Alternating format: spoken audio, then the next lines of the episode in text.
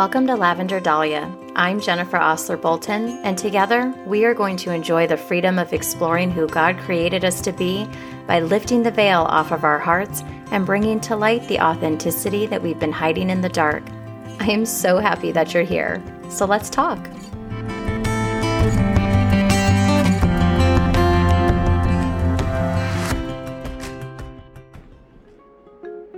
Have you visited the podcast shop yet?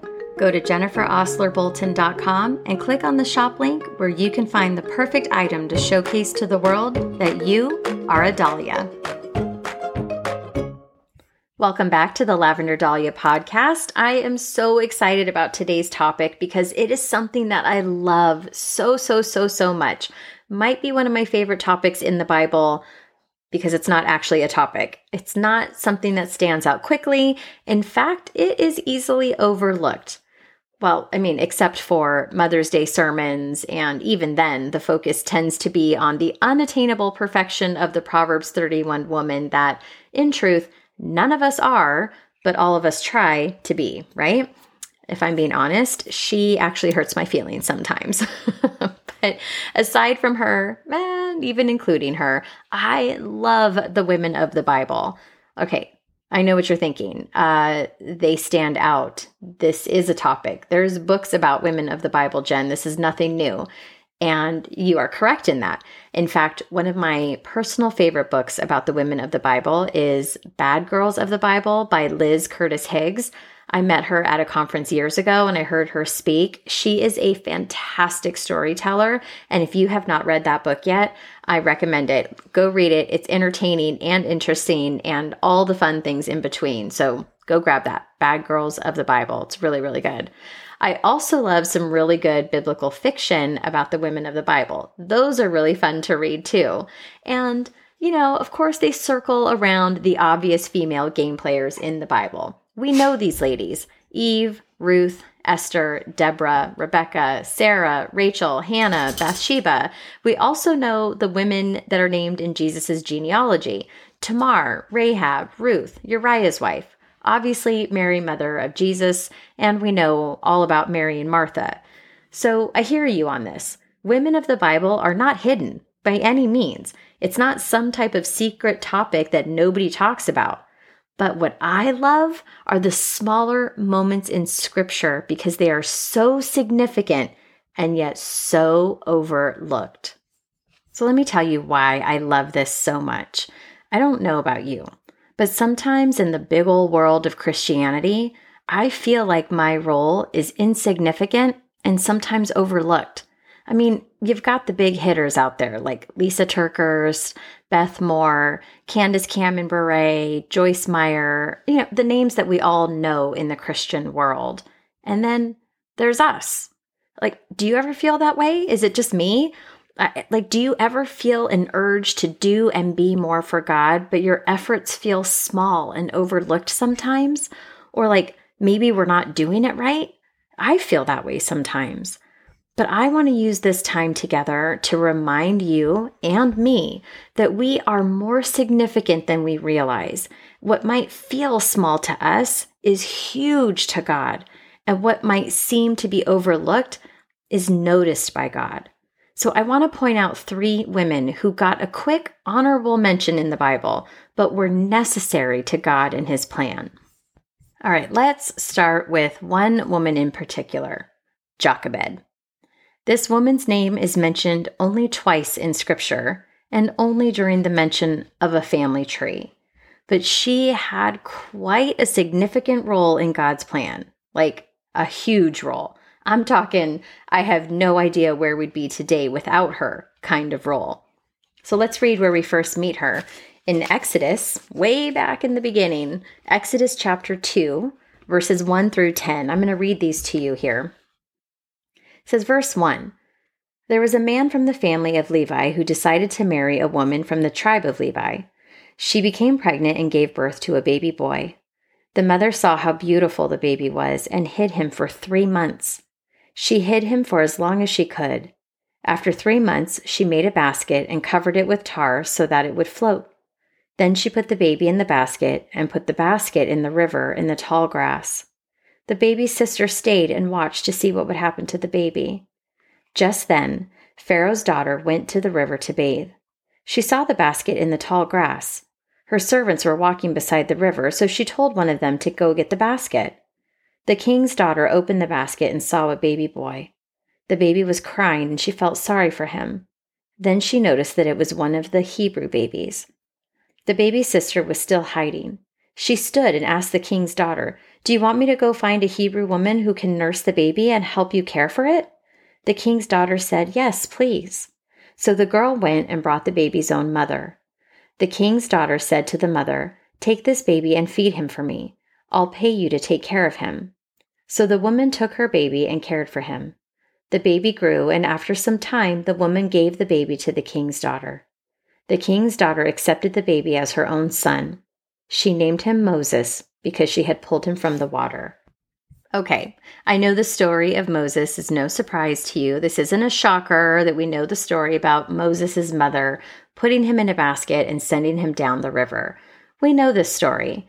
But look at how the woman, the mother of this story, is known. A woman, the mother.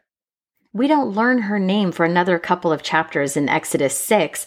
That's in a list of family leaders in Israel. And then we don't hear her name again until Numbers chapter 26 in another list of Israelites. We don't even know that much about her. And yet, without her, Moses wouldn't have been Moses. He was close to God. He led God's people out of Egypt. He was handed the Ten Commandments, and he is credited with writing the first five books of the Bible. Although that continues to be debated by scholars and experts, but they do agree that Moses might have written a majority of the books, but question whether or not he wrote it all. Either way, God needed Moses to be a part of this process. But enough about Moses. We know Moses. What about that quick nod to his mother? the faith that she had to have in God that He was going to protect her baby. She had no idea what would become of her sweet three month old baby boy. And yet, her decision to trust God fulfilled something larger than life itself. Without her, what would we have now? her mention is so quick in the Bible, so easily overlooked because we're telling the story of Moses, but she is a key player into this part of God's plan. So even though she got a quick, honorable mention, her story and her life and her action is full of honor. And she's not the only one. Let's go to another quick mention, but a really important woman of the Bible Anna. Okay, so we first meet Anna in Luke chapter 2 when Mary and Joseph took baby Jesus to the temple in Jerusalem to be presented to God. She was there with Simeon, who was a godly man, who was led to the temple by the Spirit to be a witness of the promised Messiah. So let's read Anna's quick mention. In Luke chapter 2, verses 36 through 38, it says, Anna, a prophetess, was there at the temple. She was from the family Phanuel in the tribe of Asher. She was now very old. She had lived with her husband seven years before he died and left her alone. She was now 84 years old. Anna was always at the temple. She never left. She worshiped God by fasting and praying day and night. Anna was there when Joseph and Mary came to the temple. She praised God and talked about Jesus to all who were waiting for God to free Jerusalem. Okay, so clear facts here. Anna was a female prophet, a longtime widow, and she was very clearly faithful.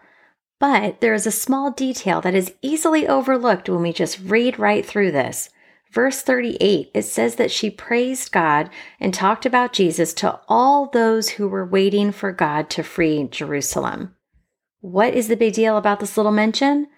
She was the first one to proclaim Jesus as the Messiah to everyone. Simeon anointed baby Jesus, but it was Anna who first shared about the Messiah. This might look and sound like a quick mention, but this is a huge deal. God used Anna to be the deliverer of this good news. And as a female prophet, she was given divine inspiration by God and this was during a time when women were not regarded as holy or honored. Back then, women were most likely illiterate as they were not taught by rabbis and were separated from men in private, public, and religious life. They were allowed to enter the temple, but were restricted to designated areas, and they were not allowed to participate in public prayer at temple. So the fact that God chose Anna to be the first to tell everyone that the Messiah had arrived showcased her faithfulness and his awareness of her importance. What would the story have looked like if Anna were not part of it? All right, so this next lady of the Bible is not necessarily unknown or an honorable mention. We actually know her quite well. But the story we know most about her isn't the one I want to talk about today. It's the latter part of her story that seems to be overlooked sometimes, and it's really significant. Mary Magdalene. I know, she's a classic. I was with a girlfriend the other day and she said, I love Mary Magdalene. She's my favorite woman of the Bible. So we know who this is. This is no surprise. So let's get to her story. Jesus met her when he was going through some small fish towns and he cast seven demons out of her. And she supported him financially and followed him for the remainder of his earthly ministry and there's some confusion about whether or not it was Mary Magdalene or Mary of Bethany who poured perfume on Jesus' feet. But regardless, neither of those stories are the focus today because we know for certain that Mary Magdalene stayed with Jesus throughout his earthly ministry, his crucifixion, his death, and his burial, and his resurrection. All four Gospels share this important detail about Mary Magdalene and it is read and acknowledged time and time again, but there is a significance that gets lost during that Easter Sunday sermon. So let's read it. Matthew 28, verses 1 through 11. The day after the Sabbath day was the first day of the week. That day at dawn, Mary Magdalene and the other woman named Mary went to look at the tomb. Suddenly, an angel of the Lord came from the sky, and there was a huge earthquake. The angel went to the tomb and rolled the stone away from the entrance. Then he sat on top of the stone. The angel was shining as bright as lightning. His clothes were as white as snow. The soldiers guarding the tomb were very afraid of the angel. They shook with fear and then became like dead men. The angel said to the women, Don't be afraid. I know you are looking for Jesus, the one who was killed on the cross. But he is not here. He has risen from death as he said he would. Come and see the place where his body was, and go quickly and tell his followers Jesus has risen from death. He is going into Galilee and will be there before you. You will see him there. Then the angel said, Now I have told you. So the women left the tomb quickly. They were afraid, but they were also very happy. They ran to tell his followers what happened. Suddenly, Jesus was there in front of them. He said, Hello. The women went to him and, holding on to his feet, worshipped him. Then Jesus said to them, Don't be afraid. Go tell my followers to go to Galilee. They will see me there. The women went to tell the followers. What a moment, right? One of my favorite things to read. So much hope, so much excitement happening in this one little bit of scripture. But did you catch the detail? I mean, it's not hidden, it's as plain as day but the significance gets lost after we read these scriptures. She was one of the first to receive the news that Jesus resurrected and one of the first to spread the good news. She, her, Mary Magdalene, a woman of zero significance in that time period. She was chosen by God to be the recipient and the deliverer of the good news. She was, essentially, one of the world's first evangelists. 11 of Jesus's closest friends, his disciples, his bros, you know, his besties, they didn't stick around for Jesus. They couldn't handle the ugliness of his torture, crucifixion, and death. They didn't stick around to see if he would rise again. They didn't revisit the tomb. They didn't come back to help prepare the body. God knew who he could reveal himself to, and he knew who he could trust with the news of his resurrection. God knew that the hearts of Mary Magdalene and the woman with her were open, receptive, willing, and able. He recognized their courage to stay with him when the rest of the world looked away. He chose her. This is huge, and it gets quickly read as we hurry to get past this part and onto the part where Jesus reveals himself to his followers and gives them the charge to make believers of the world. But in that small detail, that's not really small at all, we see that God saw her. You know, with all of these women that we read about and their place in God's plan, we know that God needs each of us in every single detail. Nothing about us is insignificant. And I get it. I know, trust me. In today's world of social media, it's so easy to compare ourselves to the big names, the well knowns, and the do gooders of the Christian world that we end up losing sight of our role in God's plan. We watch people climb ladders of leadership, headlining conferences and concerts, leading Bible study groups, writing devotionals, hosting retreats, all sorts of things. And we think that we need to be at that same level in order to make an impact. Well, let me remind you about a woman whose faith gave us Moses. One decision that she made changed all of humanity. And we don't know her name for another four chapters of the Bible. And truthfully, if you read too fast, you're going to miss it. And let me remind you about a woman who was alone and spent decades praying and worshiping God in restricted areas of the temple without praise for her faithfulness. God chose her to tell the others about the Messiah. And let me remind you about a woman rescued by Jesus and was at his side for the remainder of his earthly ministry, who was then falsely labeled as a prostitute by medieval writers of the Middle Ages. God chose her to tell the others that Christ had risen. And let me remind you about you, a woman chosen by God to be the details of his plan. God used those women as messengers and deliverers of his word and good news. And you may not know it now, but you are being used in the exact same way. We are part of the bigger picture. And we are so honored by God. Seriously, the way He sees us and declares trust in our spirituality is something that not even men can understand.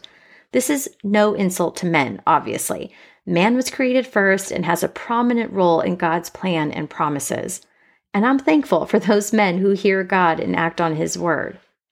But when reading the Bible, oftentimes we can see that it was the women who were most appreciative of Jesus' work and teachings. And I don't think that's a mistake that's pointed out in this Bible. God wants us to know that He speaks to us so intimately and He uses us so powerfully. He knows He can trust us, He can use us, and He knows we will hear Him. So there's this website that I absolutely love. It's chabad.org. So that's C H A B A D dot org. And it's a website with the most in depth information about Judaism and Jewish culture. So you may not know this, but for 23 years, I worked in a pediatric office with one of the greatest men I've ever known, Dr. B. I love him so much. And we had a predominantly Jewish demographic. I respect the Jewish community deeply. And uh, I'm just going to put this out there. I'm still waiting for an invitation to Passover. But, anyways, I came across an article on Chabad.org, and I loved what Rabbi Aron Moss of Australia wrote about women and God. Pay attention to this, ladies. Women are more soulful than men. Women are more sensitive to matters of the soul, more receptive to ideas of faith and more drawn to the divine. The feminine soul has an openness to the abstract and a grasp of the intangible that a male soul can only yearn for. God told Abraham, the first Jewish man, Whatever Sarah, your wife, tells you, listen to her voice. She was the greater prophet. Her soul was more intuitive than his. Men have stronger bodies. Women have stronger souls. Men have bigger muscles women have deeper feelings. The Torah, which is the first five books of the Bible, it gives men more physical mitzvahs, which are commandments, that tame the body and give extra power. Women don't need this help because although men can jump higher in the air, women reach higher into the heavens. You are not an honorable mention. You are not just a name on a family tree. You are necessary to God's plan. Your story may not be in the Bible, but generations from now, your name will be found in the miracles of God. Without you, his plan is incomplete. But with you, he can change the world, one small detail at a time. Thank you for sharing this time with me. I hope you feel encouraged and are filled with courage to see yourself the way that God sees you. You are so many beautiful things. That's why there's a flower named after you. Make sure to subscribe to Lavender Dahlia for podcast updates and episodes, and visit jenniferoslerbolton.com to join the Lavender Dahlia email list. Until next time, my heart is hugging yours. I'll see you soon.